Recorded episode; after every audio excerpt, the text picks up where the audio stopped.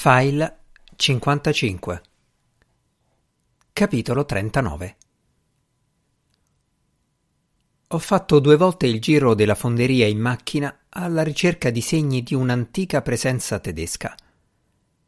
Sono passato davanti alle villette a schiera.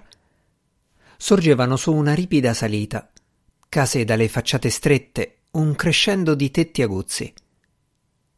Ho superato il capolinea degli autobus sotto la pioggia battente. Ci ho messo un po' a trovare il motel, un edificio a solo un piano a ridosso del pilone di cemento di una strada sopraelevata. Si chiamava Motel della Sopraelevata. Piaceri transitori, misure drastiche. La zona era deserta, un quartiere di magazzini e piccole industrie dalle facciate dipinte con le bombolette spray. Il motel aveva nove o dieci camere, tutte con la luce spenta. Fuori non c'erano macchine. Ci sono passato davanti tre volte, osservando attentamente la scena, e poi ho parcheggiato a mezzo isolato di distanza tra i calcinacci sotto la sopraelevata. Infine sono tornato a piedi al motel. Questi erano i primi tre elementi nel mio piano. Ecco il mio piano.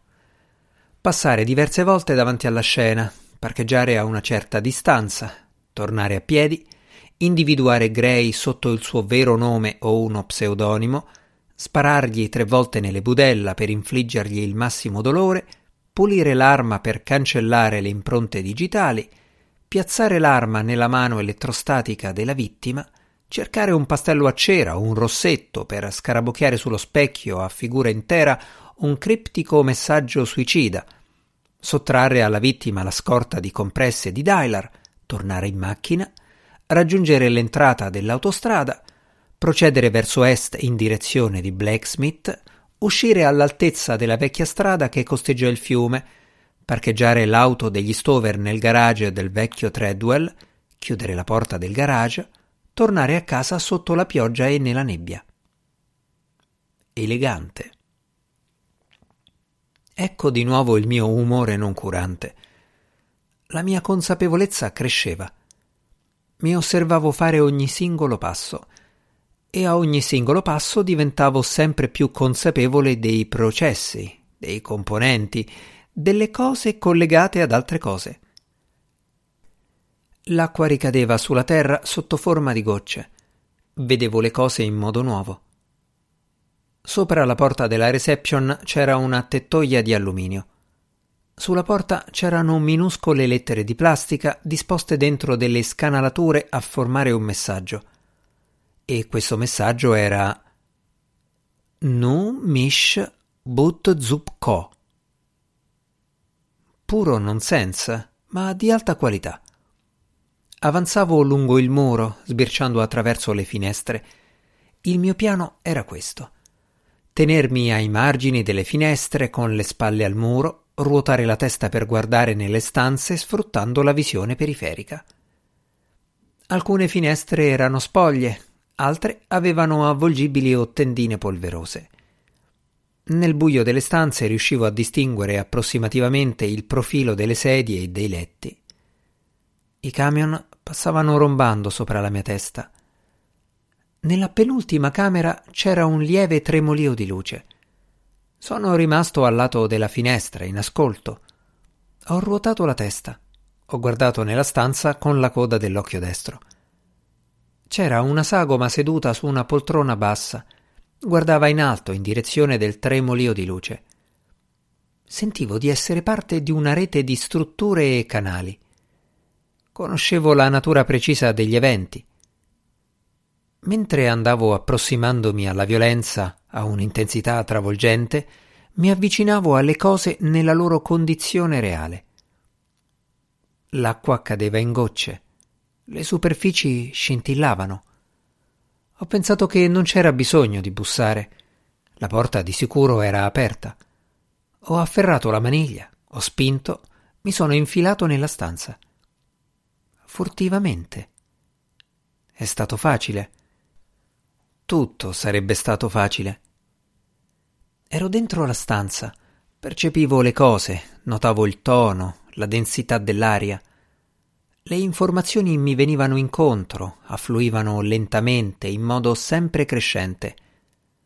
La figura era quella di un uomo, naturalmente, e stava seduta stravaccata sulla poltrona dalle gambe corte. Indossava una camicia hawaiana e un paio di bermuda della Budweiser. Dai piedi gli penzolavano sandali di plastica. La poltrona tozza, il letto scompigliato, la mochetta industriale, lo squallido comò, le pareti di un verde triste e le crepe sul soffitto. La tv che fluttuava in aria, retta da un sostegno di metallo, puntava in basso verso di lui. Ha parlato lui per primo, senza staccare gli occhi dallo schermo tremolante. Lei ha male al cuore o all'anima? Mi sono appoggiato contro la porta. Lei è Mink, ho detto. Senza fretta mi ha guardato. Ha guardato quella grossa figura amichevole dalle spalle spioventi e il viso dimenticabilissimo. Ma che razza di nome è Willy Mink? ho detto. È un nome e un cognome, come per chiunque altro. Parlava con un accento particolare? Aveva una faccia strana, concava, con la fronte e il mento sporgenti. Stava guardando la tv con l'audio completamente abbassato. Ad alcuni di questi agili bigorna sono state applicate delle radiotrasmittenti, ha detto. Sentivo la pressione e la densità delle cose. Con tutto quello che stava succedendo, percepivo le molecole attive nel mio cervello che si muovevano lungo i percorsi neurali. Lei è qui per avere un po' di Dailar, ovviamente. Ovviamente. Cos'altro se no? Cos'altro? Sbarazzarsi della paura. Sbarazzarmi della paura. Sgomberare il campo. Sgomberare il campo. È per questo che le persone si rivolgono a me. Questo era il mio piano introdurmi senza farmi annunciare, conquistarmi la sua fiducia, aspettare il momento buono per coglierlo alla sprovvista, tirare fuori la Zumwalt, sparargli tre volte nelle budella per ottenere il massimo della lentezza dell'agonia, piazzargli la pistola in mano per dare l'idea del suicidio di un uomo solo, scrivere cose solo vagamente coerenti sullo specchio, lasciare la macchina degli Stover nel garage di Treadwell. Venendo qui significa che lei accetta un dato comportamento, ha detto Mink. Quale comportamento? Il comportamento consono a una stanza.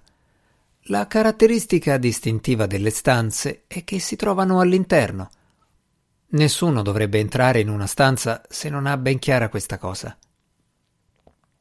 La gente, quando è in una stanza, si comporta in un determinato modo e si comporta in un altro modo quando è in strada, in un parco o in aeroporto.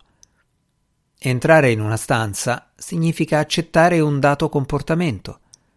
Ne consegue che questo deve essere il tipo di comportamento consono a una stanza. È lo standard ed è diverso rispetto a un parcheggio o alla spiaggia. È questa la caratteristica distintiva delle stanze Nessuno dovrebbe entrare in una stanza senza esserne a conoscenza. Esiste un accordo non scritto tra la persona che entra in una stanza e la persona nella cui stanza si entra, ed è diverso rispetto ai teatri all'aperto e alle piscine scoperte. Lo scopo di una stanza nasce proprio dalla sua natura speciale. Una stanza si trova all'interno, la gente che è in una stanza deve concordare su questo punto specifico, al contrario di quanto succede nei prati, nei pascoli, nei campi e nei frutteti. Ero completamente d'accordo con lui. La logica del discorso era inoppugnabile. Cosa ero andato a fare lì se non per definire, mirare, puntare? Ho sentito un rumore debole, monotono, bianco. Quando ci si pone l'obiettivo di fare un maglione ai ferri, ha detto, prima di tutto ci si deve chiedere che tipo di maniche sono consone ai propri bisogni. Aveva il naso piatto, la pelle color nocciolina. Qual è la geografia di una faccia a forma di cucchiaio? Era melanesiano, polinesiano, indonesiano, nepalese, surinamese, sino-olandese. Era un collage. Quanta gente veniva qui per avere un po' di Dailar? Dove si trova il Suriname? Come procedeva il mio piano? Ho esaminato le palme disegnate sulla sua camicia larga, il logo della Budweiser che si ripeteva sulla stoffa dei suoi Bermuda. Bermuda troppo grandi per lui. Aveva gli occhi semichiusi, i capelli lunghi e sparati in testa. Era stravaccato come un viaggiatore che ha perso l'aereo, una persona sconfitta dal tedio dell'attesa e dalle chiacchiere d'aeroporto. Ho cominciato a provare pena per Babette.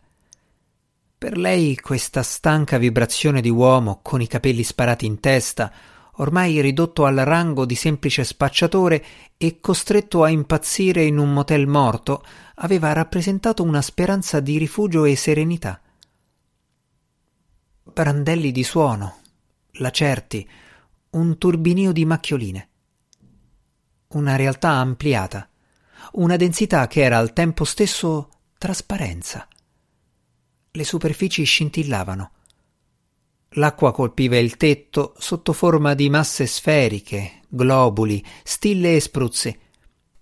Più vicino alla violenza, più vicino alla morte. Se l'animale domestico è stressato, forse è il caso che il veterinario gli prescriva una dieta ad hoc, ha detto lui. Ovviamente non era sempre stato così. Era stato un direttore di progetto, dinamico, grintoso, e anche adesso scorgevo nella sua faccia e nei suoi occhi le vaghe vestigia di un'astuzia e di un'intelligenza imprenditoriale. Si è messo una mano in tasca ha preso una manciata di compresse bianche, se le è lanciate in bocca. Alcune sono entrate, altre gli sono volate alle spalle. Le pillole a forma di disco volante. La fine della paura. Da dove vieni, Willy, se posso darti del tu? È sprofondato nei suoi pensieri, cercando di ricordare. Volevo metterlo a suo agio, portarlo a parlare di sé, del dialer. Faceva tutto parte del mio piano. Il mio piano era questo. Ruotare la testa per guardare nelle stanze, metterlo a suo agio, aspettare il momento buono per coglierlo alla sprovvista, scaricargli tre colpi in pancia per ottenere il massimo dell'efficienza del dolore, fregargli il dialer, uscire all'altezza della strada che costeggia il fiume, chiudere la porta del garage, tornare a casa nella nebbia e sotto la pioggia. Non sono sempre stato come mi vede adesso. Era proprio quello che stavo pensando.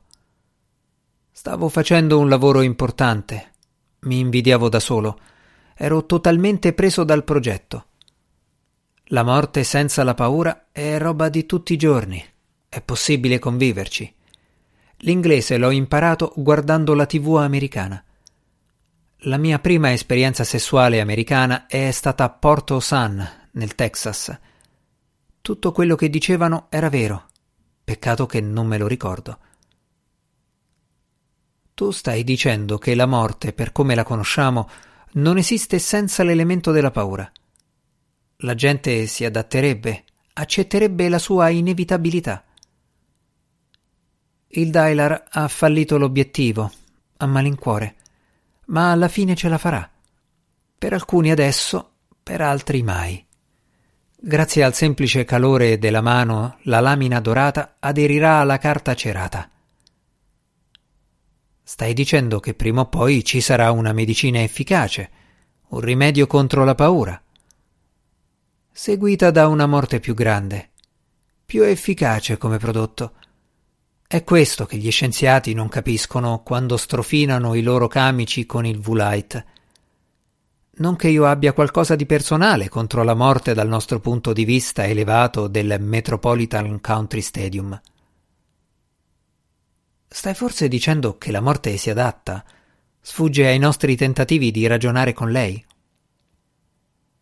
Mi ricordava un po' qualcosa che Murray aveva detto una volta, accompagnato dal commento Immagina il sussulto nelle viscere a vedere il tuo avversario che sanguina nella polvere.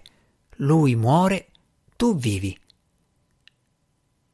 La prossimità della morte, la prossimità dell'urto dei proiettili metallici sulla carne, il sussulto delle viscere.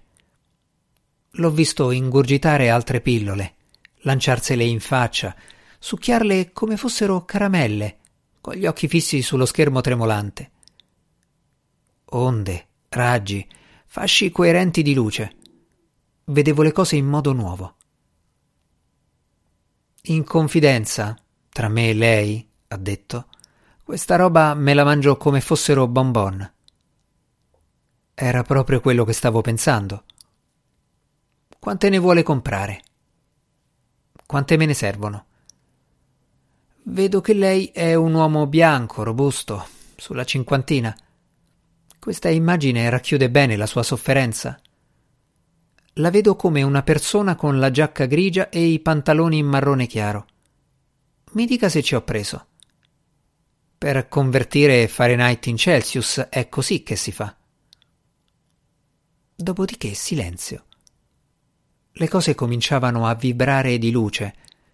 La sedia tozza, il comò squallido, il letto sfatto. Il letto aveva le rotelle ho pensato questa è la figura grigiognola che incarna il mio tormento, l'uomo che si è preso mia moglie. Spingeva il letto in giro per la stanza, con lui sopra che si ingozzava di pillole. Se ne stavano distesi a pancia in giù ai due lati del letto, allungando un braccio fuori a mo' di pagaia. Facevano ruotare il letto su se stesso quando facevano l'amore, uno spumeggiare di cuscini e lenzuola sopra le rotelline girevoli. Ed eccolo qui adesso, che rifulgeva nel buio, con quel suo sorrisino da vecchio babbione. Li ricordo quasi tutti i momenti che ho passato in questa stanza, ha detto, prima della mia caduta in disgrazia. C'era una donna con il passamontagna, il cui nome adesso mi sfugge. È stato il sesso americano, mi creda, è così che ho imparato l'inglese. L'aria era piena di elementi extrasensoriali. Più prossimo alla morte, più prossimo alla chiaroveggenza. Un'intensità travolgente. Sono avanzato di due passi verso il centro della stanza. Il mio piano era elegante. Avanzare gradualmente, conquistarmi la sua fiducia, tirare fuori la Zumwalt sparare tre proiettili all'altezza della sua vita per ottenere il massimo dell'agonia viscerale, cancellare le impronte digitali dall'arma, scrivere messaggi da setta suicida sugli specchi e sulle pareti, fregargli la scorta di Dylar, tornare in macchina, raggiungere l'entrata dell'autostrada, procedere verso est in direzione di Blacksmith, lasciare la macchina degli Stover nel garage di Treadwell, tornare a casa nella nebbia e sotto la pioggia ha trangugiato altre pillole, altre se le fatte cadere sul davanti dei Bermuda della Budweiser. Ho fatto un passo in avanti. C'erano compresse di Dylar mezzo spappolate sparse ovunque sulla mochetta ignifuga. Calpestate, schiacciate. Ne ha lanciate alcune contro il televisore. L'apparecchio aveva una struttura grigio-argento racchiusa in un'impiallacciatura color noce. L'immagine sullo schermo faceva su e giù in continuazione. Adesso vado a prendere il mio tubetto di oro metallizzato, ha annunciato. Utilizzando il coltello a spatola e la trementina in odore, renderò più densi i colori sulla mia tavolozza.